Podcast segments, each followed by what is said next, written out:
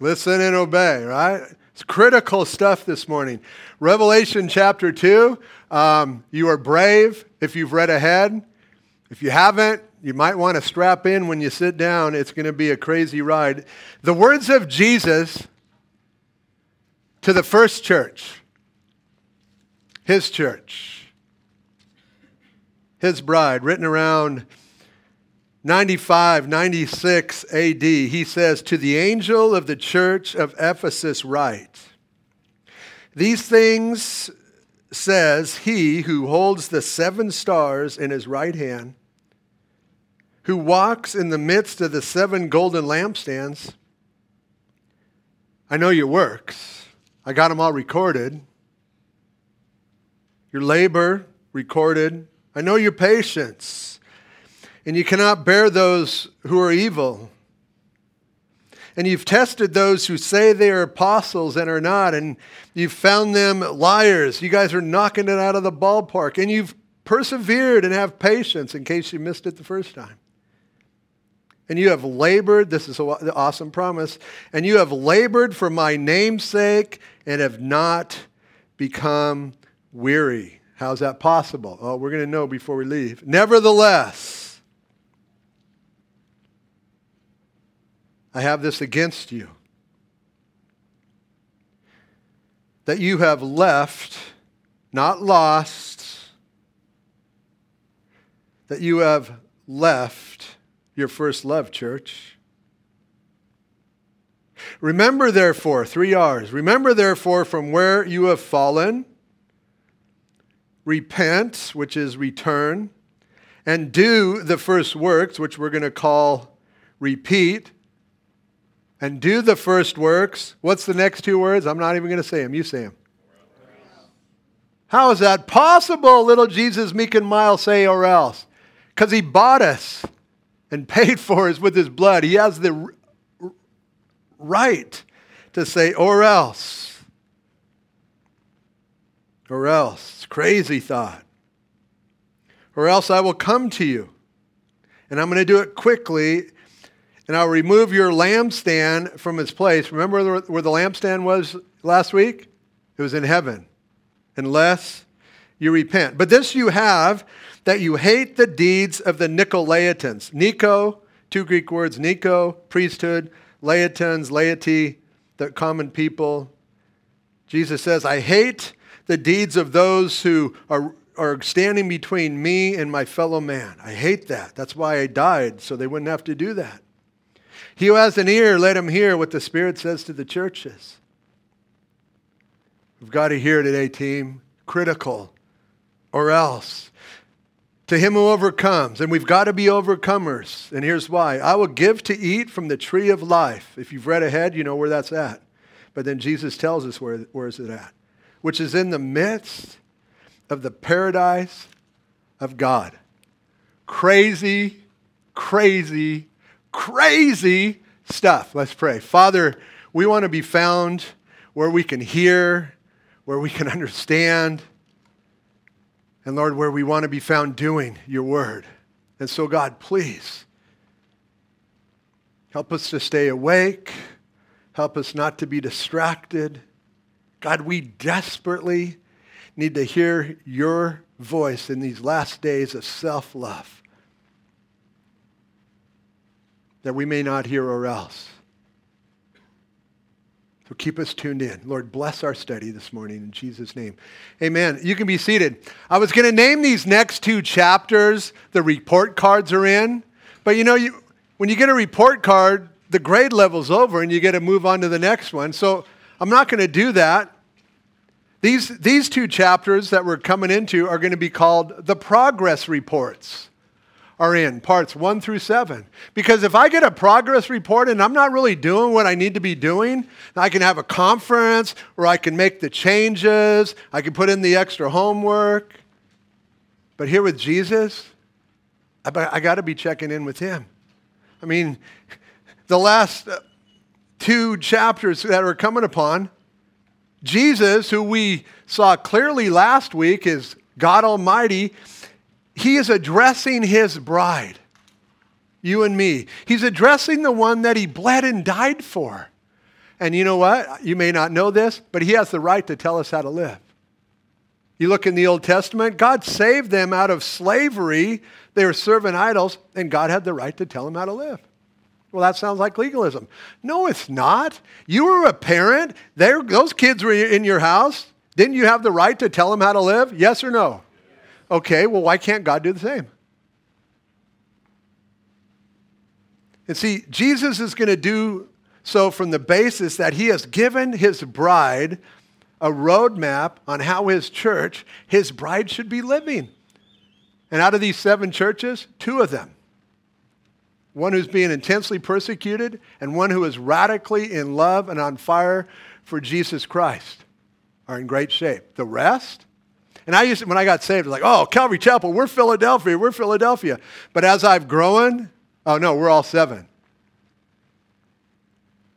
See, the other 5 Jesus has issues with, and in order to get into heaven, you have to overcome those issues. Those aren't my words. You saw it. Those are Jesus' words. So that's going to rattle all of our theology of man, because this is what it is. So stay tuned. This is important to Jesus and you and me. So, you know, let's say you're tired one week and you might feel like dozing off. No, normally, okay. But this is pretty critical stuff. Couldn't we all agree? So if you're dozing off, we need like a code word like, bam! You know, and that means you're supposed to look and see if your wife's awake or your husband's sleeping. Look at that person next. Hey, because I'm going to do it. Because when I get to heaven and I'm giving an accounting to God, I'm going to say, hey, I did everything, including bam. Okay, and you're supposed to look around at that point.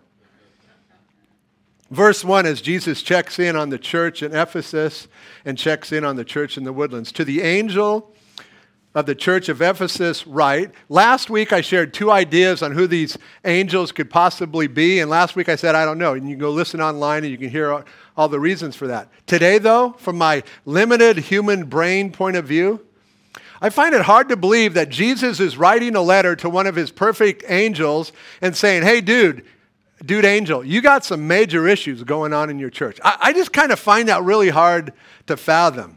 So today, the messenger is the pastor, and in turn, then the pastor has to come and deliver it to his flock. And that's what we're going to do today. So Jesus is writing to the pastor of the church of Ephesus, because if this place right here moves off of center where we should be, where we're no longer on fire and in love for Jesus, that all falls on me. And I'm the only one that's going to be standing in that line and giving an accounting as to how I did attending and feeding the sheep here, okay? And I don't want to be in that line and say, hey, you're in trouble. Go read James chapter 2. Teachers will be held to a higher standard. But nobody's off the hook here, okay? So look to your neighbor on the right. Look at him. Okay, now look to the neighbor on your left and say, Jesus wants to speak to you, my brother, if it's a brother or sister. Go ahead, tell him. He wants to. Because it says, he who has an ear, look around. We got ears? You know, some of the ladies may have to, you know, do their little hair thing. Hey, he who has an ear, let him hear what the Spirit says to the churches, plural. That means all of us. Now, we have a description of Jesus right here in verse 1. He who holds the 7 stars in his right hand, and we saw what that was last week, it carries with it the idea or the symbol of authority and power. And Jesus says, I hold those pastors, those angels. I hold that church. I've taken ownership of that church. And why? Because it's Jesus' church. It's not mine. It's not yours. It's not Calvary Chapel's. No, it's Jesus' church. And so Jesus says he holds the leaders in his hand. Thus, the basic message to the church in Ephesus is to remember who's in charge. Because, see, it's not me. Ever. It's Jesus. Whatever you do or give or whatever, it's never done to me or Calvary Chapel or Chuck Smith. It's always done for Jesus. Always. You know, you can't get to heaven and go, well, you know, Lord, I had issues with Pastor Bruce, and so that's why I didn't do anything. Hey, it's recorded now. That's not going to fly when you get there. You're not doing anything for me. You've got the wrong perspective. Jesus is the one who receives all worship and praise. We're just cracked clay pots, Paul says, with the Holy Spirit in us, that the Holy Spirit might work out of us and work in us. You know, the instruments aren't anything. When I had my brain surgery, when I woke up at 10 o'clock and did my first lap, I didn't go looking for the scalpels and the tools they use and said, "Oh, thank you for healing me." You look stupid if you did that. But for some reason in the church, we want to elevate the instrument rather than the surgeon. And when I saw him, man, I thanked him and said, people all around the world were praying for you. Church, we get sideways if we think it's a man. If you're following a man, that's an idol. The only man we got to be following is the God man. It's critical. You know, we're just vessels that God can work in and work through. Lose sight of it, big trouble. So Jesus says to them and to us, who walks in the midst of the seven golden lampstands. And we saw what that was last week. It's the churches. So again, Jesus is reminding the church of Ephesus and the church in the Woodlands that Jesus is in the midst of the church. Every time we gather together, he's present. That's why you don't want to miss out on worship. He's already here when we gather. He says, where two or three are gathered together in my name, I'm already here. And you don't think he's taking inventory of who comes in late? I don't, because it ain't for me. But he's here. He wants to receive our worship. Lose sight of that? Big trouble. You start thinking you're in charge. All of a sudden, you get to lead the show, and you get to call the shots, and you get to do what you want to do. I mean, after all, it's your life. Yeah, but doesn't that sound like business? That sounds like a business relationship with God. I'm going to do what I want to do, and how I'm going to do it, and we're going to do this, and we're going to do... Man, if we start running the church that way, it is a business. And if we start running our own personal lives that way, all of a sudden it's according to our desires and our plans rather than his, we're in trouble. Neglected priorities are the result of taking our eyes off the one who is the authority and starts thinking somehow, hey, we know best. I mean, when my love and your love for Jesus decreases, many problems develop in our lives that no solution, no program, no earthly counselor can fix except a return to that first love. And that's an amen. Oh, we're having problems. No, you need to return to your first love. No, pastor, it's married. No, return to your first love. Because listen, when I return to my first love, all of a sudden everything's seen clearly. All of a sudden I'm gracious and I'm loving and I'm forgiving. In verse 2, like in all 7 letters, Jesus declares his knowledge concerning them, and he says, I know your works. So if Jesus were to write a letter to you and me today, and he were to say the same, I know your works, what would be on the paper? The reality is, though, he already did write the letter. It's right here. We can read it anytime we want. It's right here before us this morning. He says, I know your works. And I have to stop and ask myself as he's writing to them, I got to ask myself, so what do I got? What do you got? You know, when Jesus said to him, I know your works, he also says, I know your works, Bruce. I know your works, Yuri.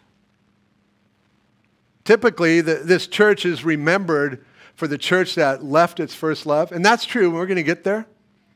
But first, let's address this church had a lot of works, something the church has to have as well. We don't ask, we don't beg, and we don't even say, hey, there's a box out in the hallway where you can put your tithes and offerings in. I'm not opposed to people that do that. We don't. But you know what? In the context of serving and working, oh man, I'm going to hit on it every time. And here's why. In the last days, the church is going to become selfish and self-centered and in love with themselves. And so they're not going to do any work for Jesus because it's all going to be about, oh, I'm in love with me. So I'm going to bring it up every time we hit it because that's going to keep us in a place where we're in love with Jesus. And so we're doing these works out of love for him, and we're not doing them out of our love for ourselves, which is going to cause us to fall away. In context, we're going to address our works for Jesus. And I'm going to do them unto him every single time. I am glad that all of you are here. I love everything. I lay my life down for you. But you're not sliding into eternity without any works, at least not on my watch. So how is your Bible reading coming along? I'm just going to ask you, because if that doesn't happen, certainly there can't be any works flowing out of that. How's your sharing your faith with others coming along? You realize most people in the church never share their faith, and yet it is the most exciting thing to do next to climbing in the Father's lap with His Word. How's your prayer time by yourself and with others coming along? How's your weekly fellowship with on-fire believers where Jesus is always the conversation and not stuff that's just going to burn up like the chaff? See, getting together and hanging out and never bringing Jesus in the conversation, that's not fellowship. How are those gifts and talents that Jesus gave you at salvation to be used for His glory working out for you? Notice there's nothing in that about money. That ain't between. That's not my thing. I know your works. I don't know many of your works. I only know mine. But Jesus, He knows all of our works. Just like He does for this church in Ephesus. We find that thought about works in our faith in the book of James where it says a genuine salvation works. And then he goes on to say faith without works is dead. For as the body without the spirit is dead, so faith without works is dead also. I don't want to be found there, and neither do you. I mean, I could be wrong, but I'm pretty certain showing up and occupying a seat, I don't think that's quite what Jesus had in mind when He was talking about works. I'm sure you get credit for it. So showing up is it's okay. But I don't want anyone showing up in heaven with nothing. 1 Corinthians 3, read all about it. Someone's going to pass through the fire, because Paul writes about them, and all of their works burn up, and they end up in heaven for eternity with nothing. You're still going to be stoked to be there, but I'm going to bug you. Others may bug about money. I ain't going to do that. I'm going to bug you about serving. God has given you gifts. He's placed them in you at salvation. And you may go, what are they? Well, let's get together and let's talk about it. Because you probably know, you just don't really know, but He's done it. It's in there. You know, when we get there, we want Jesus saying, well done, thou good and faithful servant.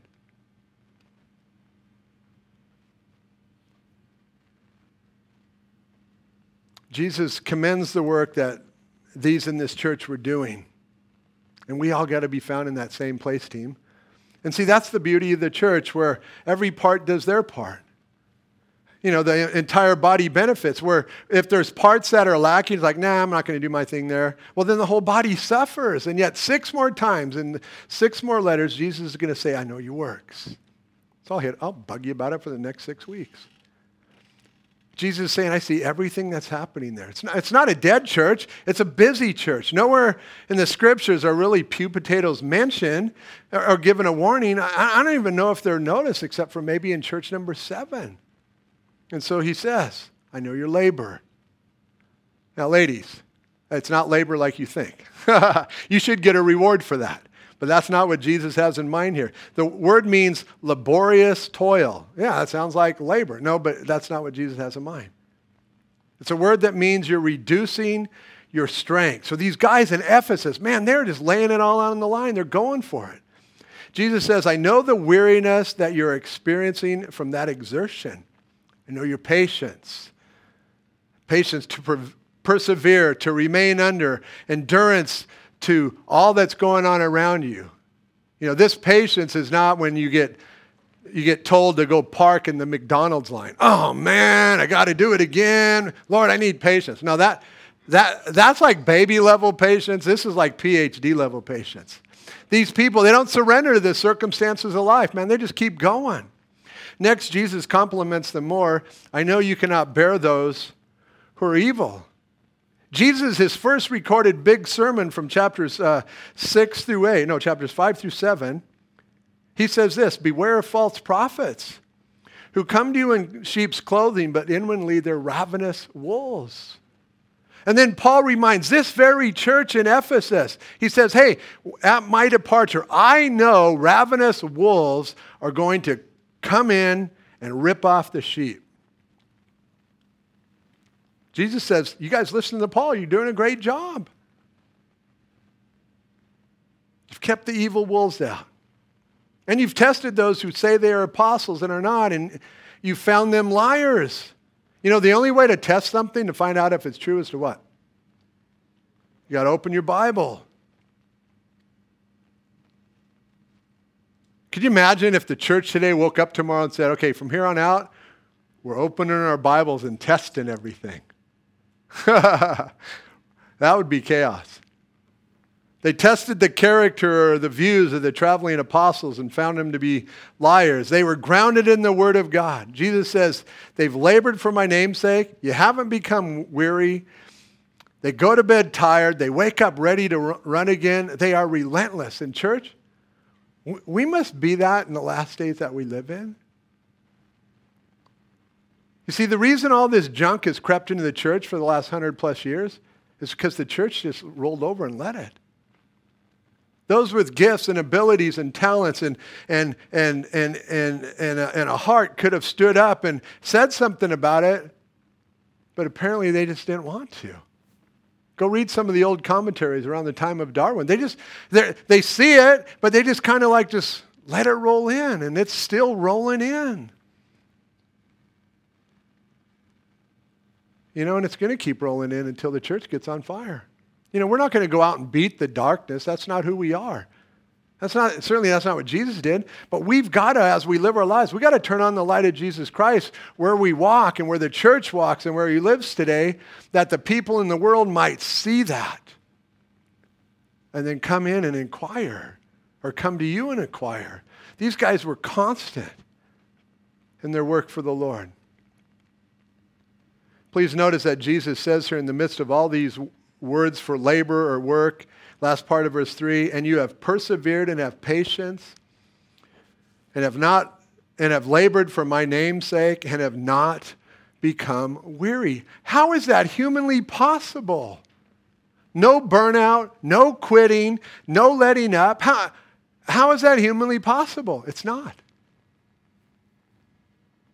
But by grace, 2 Corinthians chapter 12, verses 7 through 10, that when I'm weak, the power of God will rest upon me. It's a big if I pick my foot up because I know what I need to do, and I pick my foot up and say, Lord, you've got to empower me. And when I pick up my foot, then God plants it and empowers it.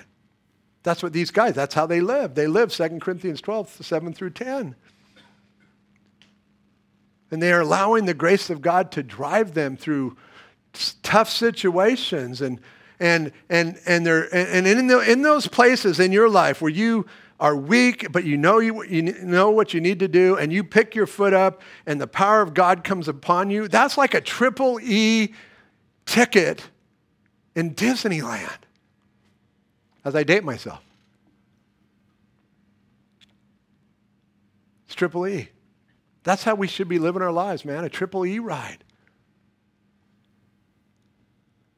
Because when I was 9 in 1970, the A ride was for the babies.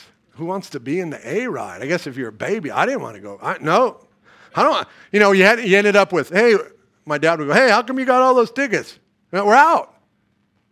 No, look, you got A, B, no, we're out. I didn't know you could combine them. We're just out. Now go use them. I'm not using that A-ride stuff. And that should be the way the church operates. I don't want A-ride stuff. Man, I want to be triple E. I want to be out there going for it, watching what God wants to do in my life when I'm at work or at school or out playing or whatever.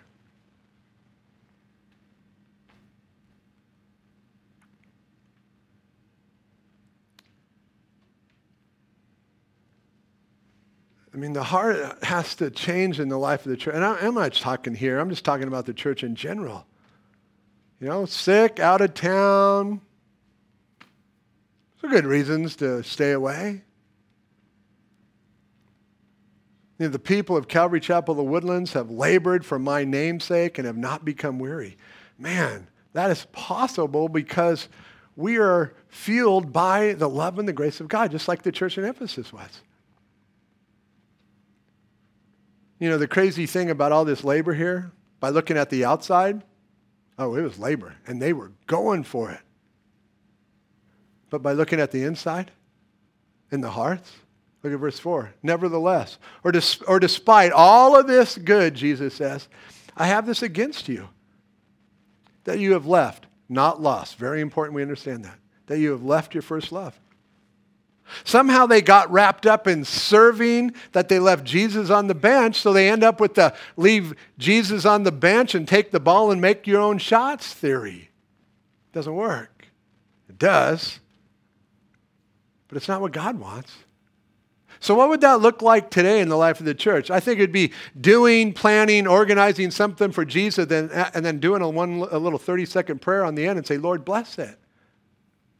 It should be the other way around. You know, you create the swell and you power it up and you push the water and then you jump on it right into the shore. No, that's where you've left Jesus. And honestly, it's really easy to do. Have a long meeting, a little quick prayer. Oh, got to go. Oh, quick, got to pray. You know, a little 2-second prayer. It's real easy to do.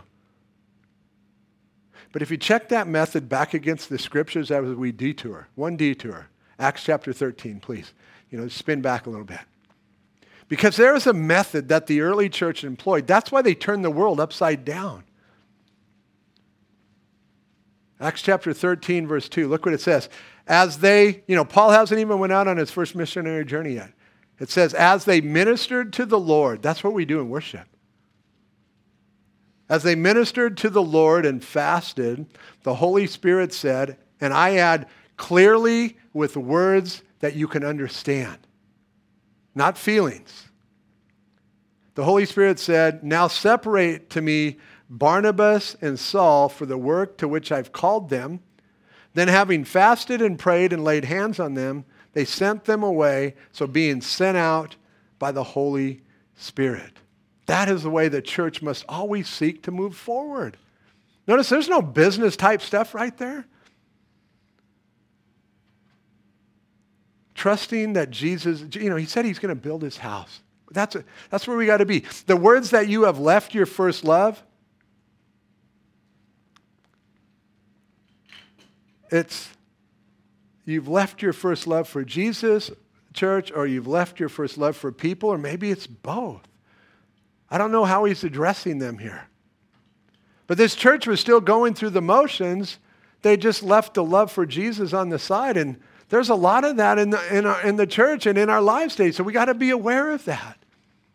You know, they're no longer motivated by the love of Jesus Christ in them and for others. And Jesus is saying to this church, that, you know what? You were once this way.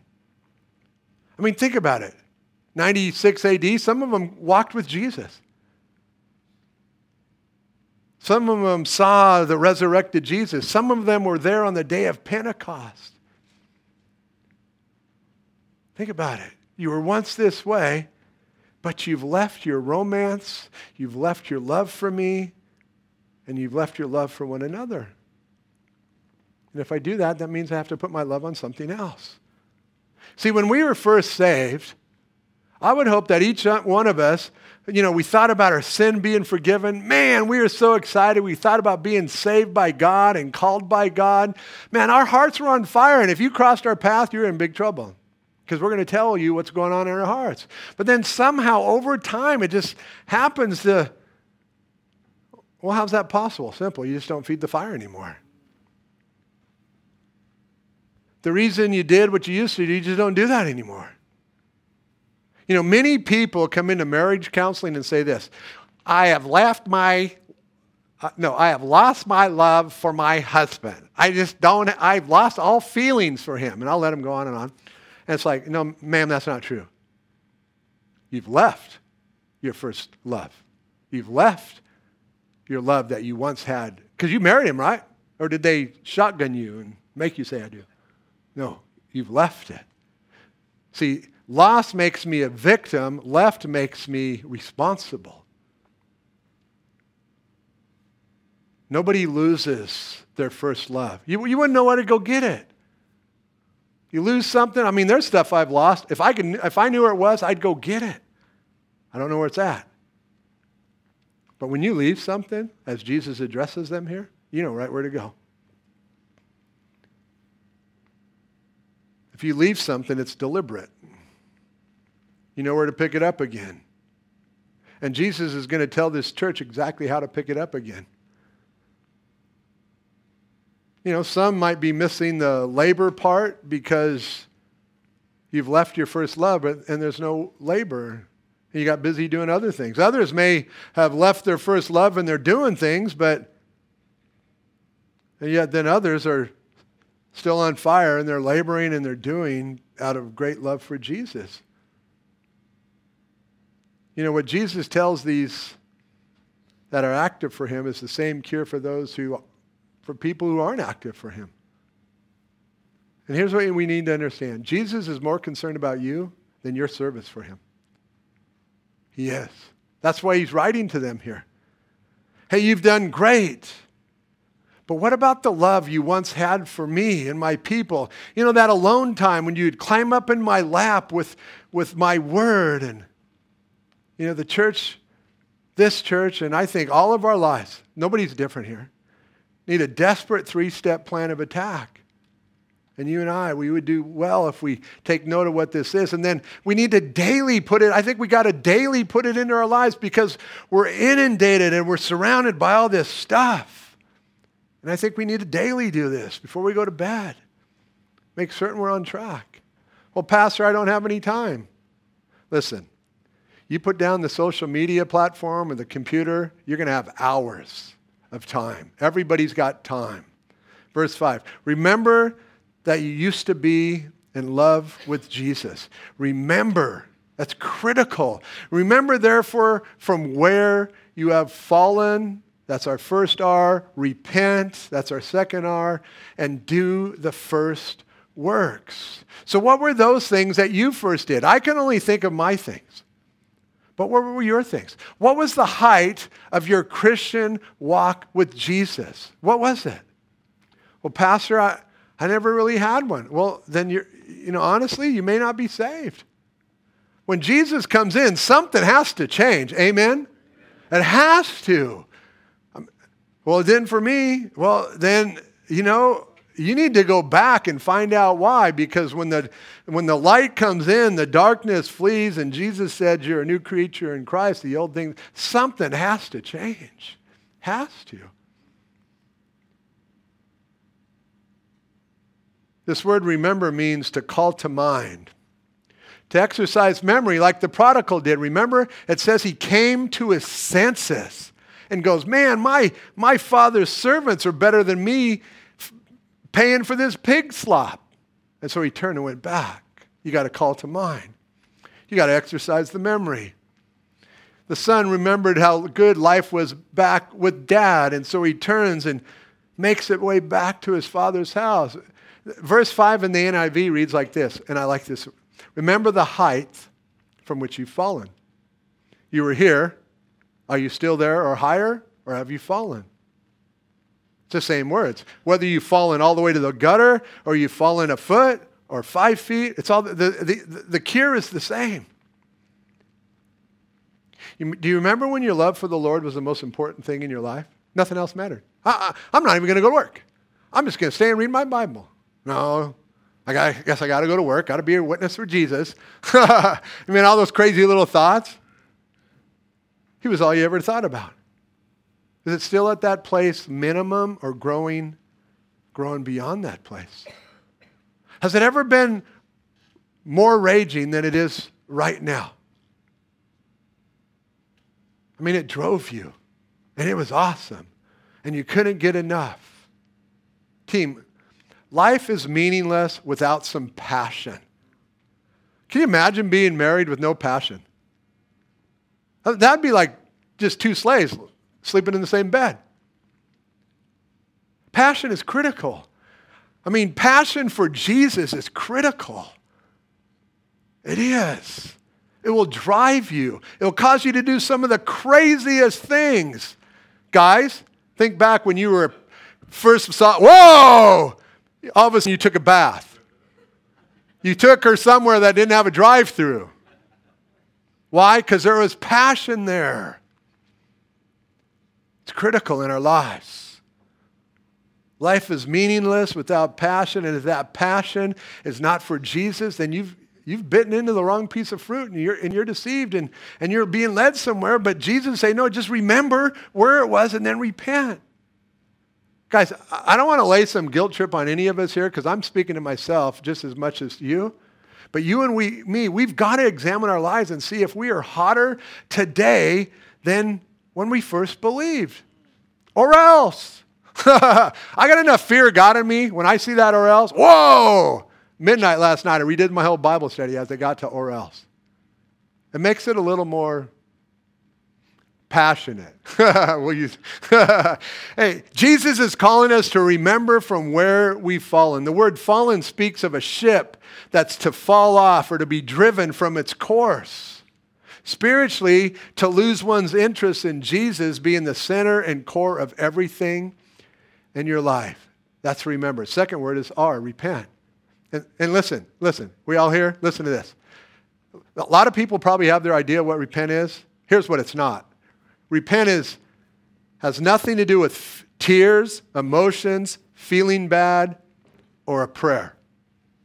Now, if those things are going to be associated with the rest of this, no problem. But that can't be what it is. Repent is a total change of mind, direction, conduct, thought, and priorities. If you disagree with that, go read Hebrews chapter 12, where Esau comes with tears and a prayer and all that, and God disregards him. Okay, it's critical. See, if I'm not madly in love with Jesus like I was at one time in my life, then I need to not think about it and remember and go, whoa, I'm way far away. And like, yeah, I'll kind of work on that. No. That's doing nothing. You got to repent. And trust me, I did all mine last night. Okay, so I'm in good shape today. Repent is run back to the fire. And then allow that fire to be so observable in the way that you live your life that when you go out in the world, people are going, that's not humanly possible. Look, the boss just, ripped you. And now all of a sudden you're just smiling and saying, yeah, praise Jesus. What's the deal? Well, I'm just a good-natured person. Don't say that. Repent suggests the need for radical change. Theologically, it involves a complete abandonment of yourself and a total heart change towards God. That's what it is. See, when there's marriage problems, if people do that, boom, they boot right back up. But if it's about their feelings and stuff, never going to get there. The word repent has no rights and will do whatever it takes to go the other direction. Remember, therefore, from where you have fallen, repent and do the first works. We're going to call that repeat. So you're laying down your head tonight. Let's see. Remember, repent, repeat. I mean, that, it's like you're driving to work. Let's see. Remember, repent, repeat. Oh, man, I didn't spend time with Jesus today. Well, no legalism here. Just like, Lord, my heart wants to be there so bad. Just stay in that place where you're on fire. He doesn't say, oh, you didn't spend time in the Word of me. Oh, check mark. That ain't the God we serve. But did your heart want to be there? That's a totally different deal. Return to that first love and get it on and do or repeat the first works. And see, if you truly repent, you will, without thought, do that. You won't even think about it. Those first works, boom, they're just going to fire up. If I've moved from Jesus Christ being the central figure of my life, Jesus' command here is to remember and drop everything and run back to that place and repeat those first works. So do you remember what those first works were in your life? Do you remember how you used to pray and get others to pray and join you in prayer and used to pray about anything and everything? Some of you might add a journal or a list and said, wow, Jesus is answering these things. It's awesome. And you're on fire because that was your thing. That drove you.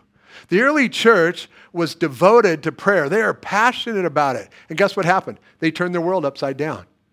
A prayerless church is a powerless church. It's not a cliche. It's a deep-seated truth. The early church was so devoted to it. It's not optional today, church. Well, I just don't feel like getting up in the morning, or I don't feel like, hey, listen, it's not what we feel. Your feelings is what caused you to leave Jesus in the first place. Crucify those things. Do you remember when you read your Bible in the morning and at night and at lunchtime too, and every time you got a break, you just kind of, woo. The early church was devoted to that too. Are you there? Do you remember when you couldn't wait to fellowship with other believers? I mean, you were not the last one here. You were always 30 minutes early because this is your family. Because that's my one that bore me and I grew up with. But man, that one's not making it into heaven. The church family's making it into heaven. And you just couldn't wait to get here. Impromptu, spur of the moment times to gather and worship. Woo! Man, yeah, come on over. Let's worship. In my crazy life, we would do that on Sunday night. And we would stay there and leave that at like 7 or 8 o'clock in the morning and go right to work. That's how crazy it was. See, I got to repent a long ways. But we've always had a standing door open. Hey, you can come over. But I got a long ways to get back. The early church was devoted to intimate hangout. And I want to challenge us here. It wasn't hang out and talk about anything and everything that isn't Jesus. That is not hangout. That's just hangout. Hey, check out my new phone. Hey, check out this video game. That is not what the early church did. That turned people on fire. The word's koinonia. They had this intimate fellowship with Jesus. And he showed up in their midst, and there was prophecy spoken and words of knowledge and tongues and words of wisdom, and it was driving them. There was always fresh fire there. You remember what it's like? We know this verse, for we are his workmanship, created in Christ Jesus unto good works that God prepared beforehand that we should walk in them. That's how the church in Ephesus started, but over time, they set off on their course of that they had prepared instead of following the course that God had prepared. And what I have found is the one God prepares costs me more time. It does. More of me submitted to God, more waiting on God, more waiting for God, more trust in God for it to happen. But team, it's worth it. And here's why. Because God will never be a debtor to you. Whatever time, resources, whatever you put into him, he will never owe you more than what you put in. He'll never, because he's going to pay you way back more. Well, I only got an hour. Let's say I could sleep or I could go pray. Hey, listen, God will give you 2 hours back. I'm not doing the whole name it, claim it thing. I'm just telling you, that's the way God is. He'll never be a debtor to any man for what you do for him. Please notice the promise in verse 5. Remember, therefore, from where you've fallen, repent and do the first works. Say it. Or else I will come to you quickly and remove your lampstand from its place unless you repent. Someone say, serious stuff from Jesus.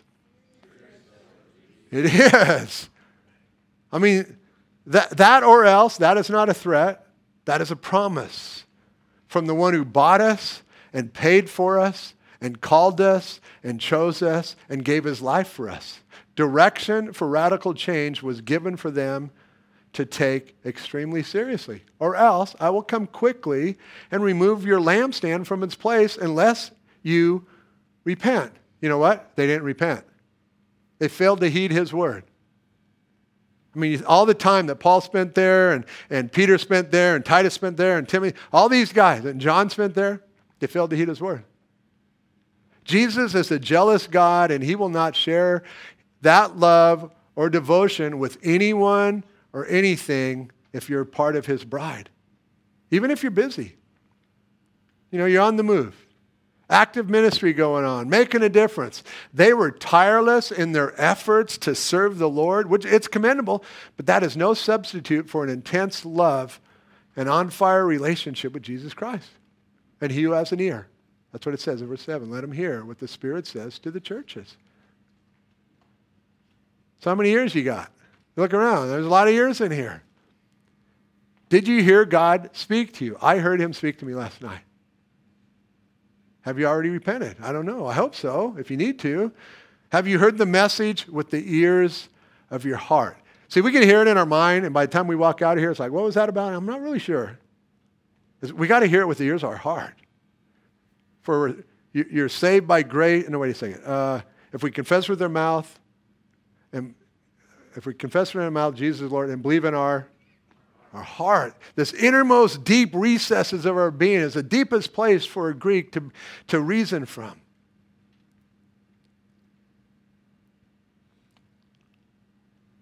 Have you responded to it?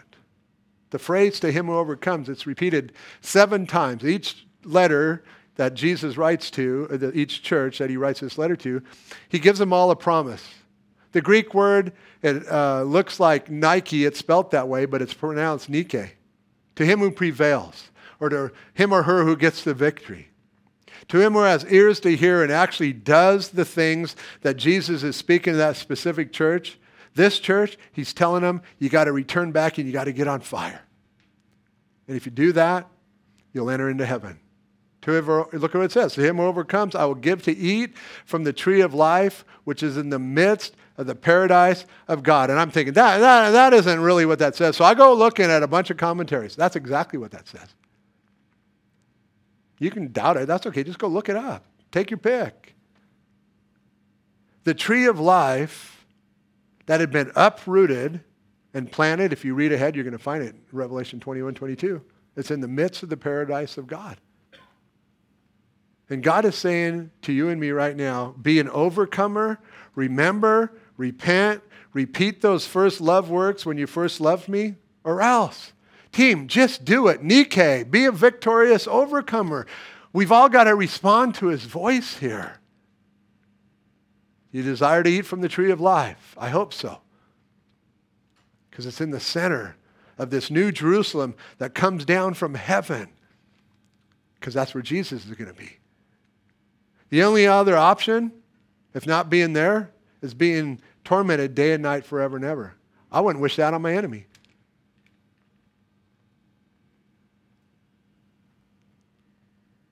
And what would it be for? A few passing moments of pleasure for myself? It ain't worth it. We all have to do this, team. We all have to listen. We all as individuals who make up the church have got to do what Jesus is speaking to our hearts. You know, this is our first live broadcast. I'm thinking, oh, great. Not exactly a passage to come out on, but you know what? If you're listening, you got to do it. Nobody gets a pass here. We know the church in Ephesus was challenged with the same message around 96 AD, just like you and I are being challenged with right now. But around 99 AD, according to church history, the lamp disappeared from Ephesus because of their refusal to bend their will to God's will. And the church is gone. You go there today, there's a few ruins. And Jesus is saying, I'm not going to stand around and stay around a loveless church. And so I kind of like how Jesus refers to his church as a lampstand. I mean, after all, we're the ones that are the lights to this dark world. It is so critical that the world sees our light. We're the witness to this lost world. And Jesus wants us to overcome. He wants us to eat of the tree of life. So remember the 3 R's. Remember, repent or return, and repeat. It is critical to your final destination, team. And this is not repeat for 2 weeks like a camp experience and then go right back to it. Because you know what? We won't get back to this. The rapture will happen or I'll die. Maybe I'll live. But the rapture will happen before we get back here probably. I mean, think about it. 12 years from now, 14 years from now, that'll be 18, 28, 32, 33. Remember that, Tony, my wife was saying, remember that song that I think it was the Beatles sang, in the year 2025 or whatever that was? Whatever. We used to think, man, that's a long ways up. Not anymore. It's knocking at our door. And we won't get back to this book until 2030 or plus. And just project the earth out, the world as it's going right now. Oh, but it's going to make a major upswing and then come back and get righteous and get holy. Yeah, if you believe that, I got land for sale. Just give me the money first and then I'll give you the land later. Hey, all of us who have eyes to see and ears to hear and hearts to receive, from the time we finish praying to the time we enter into heaven, this word is prophetic for you and me, and it has got to be present in our lives. Or else. It's critical. Critical stuff here this morning. Father, we're thankful for all that you want to do.